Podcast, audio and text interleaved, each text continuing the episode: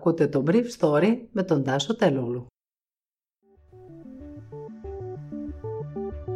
Καλημέρα σας. Σήμερα είναι 3η 22 Ιουνίου 2021 και θα ήθελα να μοιραστώ μαζί σας αυτά τα θέματα που μου έκαναν εντύπωση. Η μετάλλαξη Δέλτα σερώνει την Ευρώπη και απειλεί την Ελλάδα μετά το άνοιγμα του τουρισμού εφόσον επιλέξουν τη χώρα μας επισκέπτες που δεν είναι πλήρως εμβολιασμένοι. Προσπάθεια του Μητσοτάκη να προειδοποιήσει την Άγκυρα ότι οι κινήσεις στο Κυπριακό μπορούν να θέσουν σε κίνδυνο την προσωρινή ελληνοτουρκική ύφεση στην Ανατολική Μεσόγειο και το Αιγαίο. Η Ευρωπαϊκή Ένωση, το Ηνωμένο Βασίλειο, ο Καναδάς και οι Ηνωμένες Πολιτείες χτυπούν συντονισμένα τη λευκορώσικη οικονομία.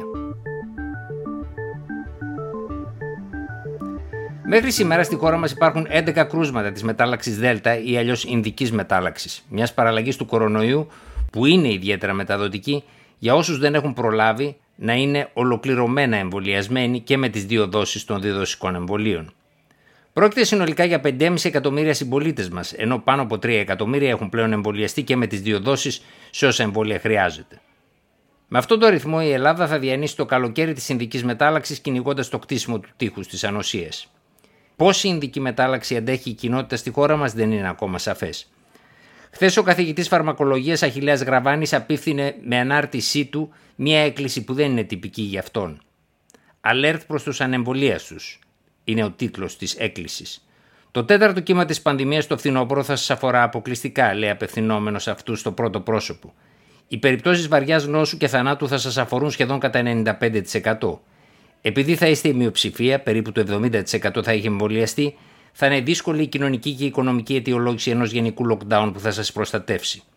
Το πολύ επικίνδυνο νέο στέλεχος του ιού, το Δέλτα της Ινδίας, που επικρατεί ταχύτατα λόγω της μεγαλύτερης κατά 60% μολυσματικότητας, καλύπτεται από τον πλήρη εμβολιασμό και με τις δύο δόσεις των Pfizer και AstraZeneca εμβολίων.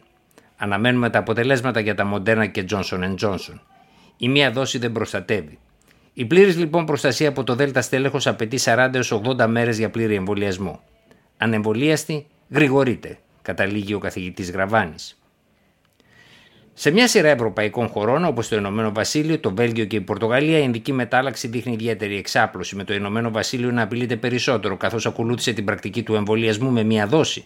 Ενώ στο Βέλγιο και την Πορτογαλία το ισοζύγιο μεταξύ της πρώτης και δεύτερης δόσης είναι ισορροπημένο. Η Ελλάδα βρίσκεται στην πρώτη πεντάδα των χωρών της Ένωσης που είναι εμβολιασμένες με δύο δόσεις, πλήρως δηλαδή.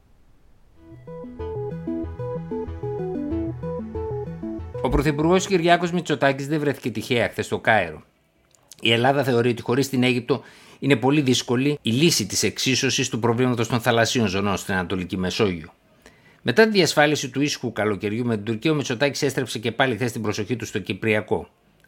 Είχα ξανά την ευκαιρία να τονίσω, είπε, ότι δεν νοείται λύση πέρα των δεσμευτικών κανόνων του δεσμευτικού πλαισίου που αυτά τα ψηφίσματα των ΗΕ προβλέπουν, δηλαδή μια διζωνική διακοινωτική ομοσπονδία με μια κυριαρχία, μια ηθαγένεια και μια διεθνή προσωπικότητα.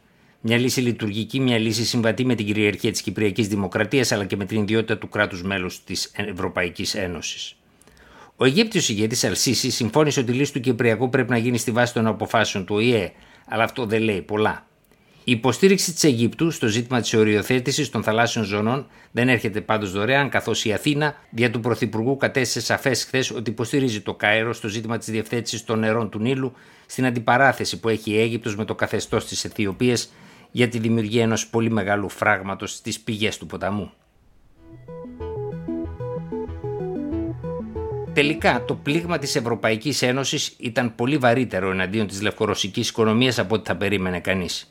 Οι Αυστριακοί απέσυραν τις επιφυλάξεις τους για το τραπεζικό σύστημα και χθες το απόγευμα η Ευρώπη, το Ηνωμένο Βασίλειο, ο Καναδάς και οι Ηνωμένες Πολιτείες ανακοίνωσαν από κοινού κυρώσεις σε δεκάδες δικαστές, προπαγανδιστές του καθεστώτος, συγγενείς του Λουκασέγκο και επιχειρηματίες και επιχειρήσεις που συνδέονται με το γιο, με τον ίδιο και με τα εμπόρια πετρελαιοειδών, ποτάσας, καπνικών προϊόντων, ακόμα και φορτηγών.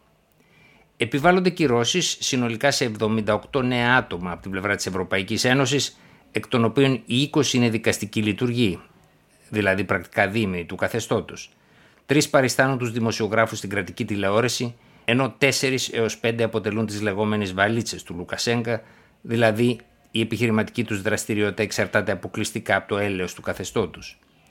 Τι θα γίνει από εδώ και μπρος μετά τη δημοσίευση των κυρώσεων που περιλαμβάνουν και την Υπηρεσία Πολιτικής Αεροπορίας στον Υπουργό Μεταφορών του Καθεστώτος ως απάντηση στην κρατική αεροπειρατεία του Μαΐου στο αεροσκάφος της Ryanair είναι ακόμα άγνωστο. Το πιθανότερο είναι ότι το καθεστώς θα απαντήσει με σκληρότερα μέτρα. Ήδη η ύπατη αρμοστία του ΟΗΕ για τους πρόσφυγες κατήγγειλε ότι το καθεστώς του Μίνσκ ζήτησε να κλείσει το γραφείο της στη Λευκορωσία καθώς το καθεστώς προωθεί διαρκώς νέα κύματα προσφύγων από το Ιράκ προς τη Λιθουανική μεθόριο έτσι ώστε να πιέσει να άρει η Λιθουανία την υποστήριξή της στη λευκορωσική αντιπολίτευση που έχει βάση της στο Βίλνιους. Στις αρχές Αυγούστου θα συμπληρωθεί ένας χρόνος από τις εκλογές της βίας και νοθείας με τη χώρα να έχει μικρά συναλλαγματικά αποθέματα. Εν τω μεταξύ, εντύπωση προκάλεσε το γεγονός ότι ενώ το όνομα του Ρώσου ολιγάρχη Μιχαήλ Γκουτσιέριεφ περιλαμβάνεται στη χθεσινή λίστα των κυρώσεων της Ευρωπαϊκής Ένωσης δεν υπάρχει στη λίστα των κυρώσεων του Ηνωμένου Βασιλείου. Και αυτό γιατί η έδρα των επιχειρήσεων του Γκουτσέριεφ βρίσκεται στο Λονδίνο. Ήταν το Brief Story για σήμερα 22 Ιουνίου 2021.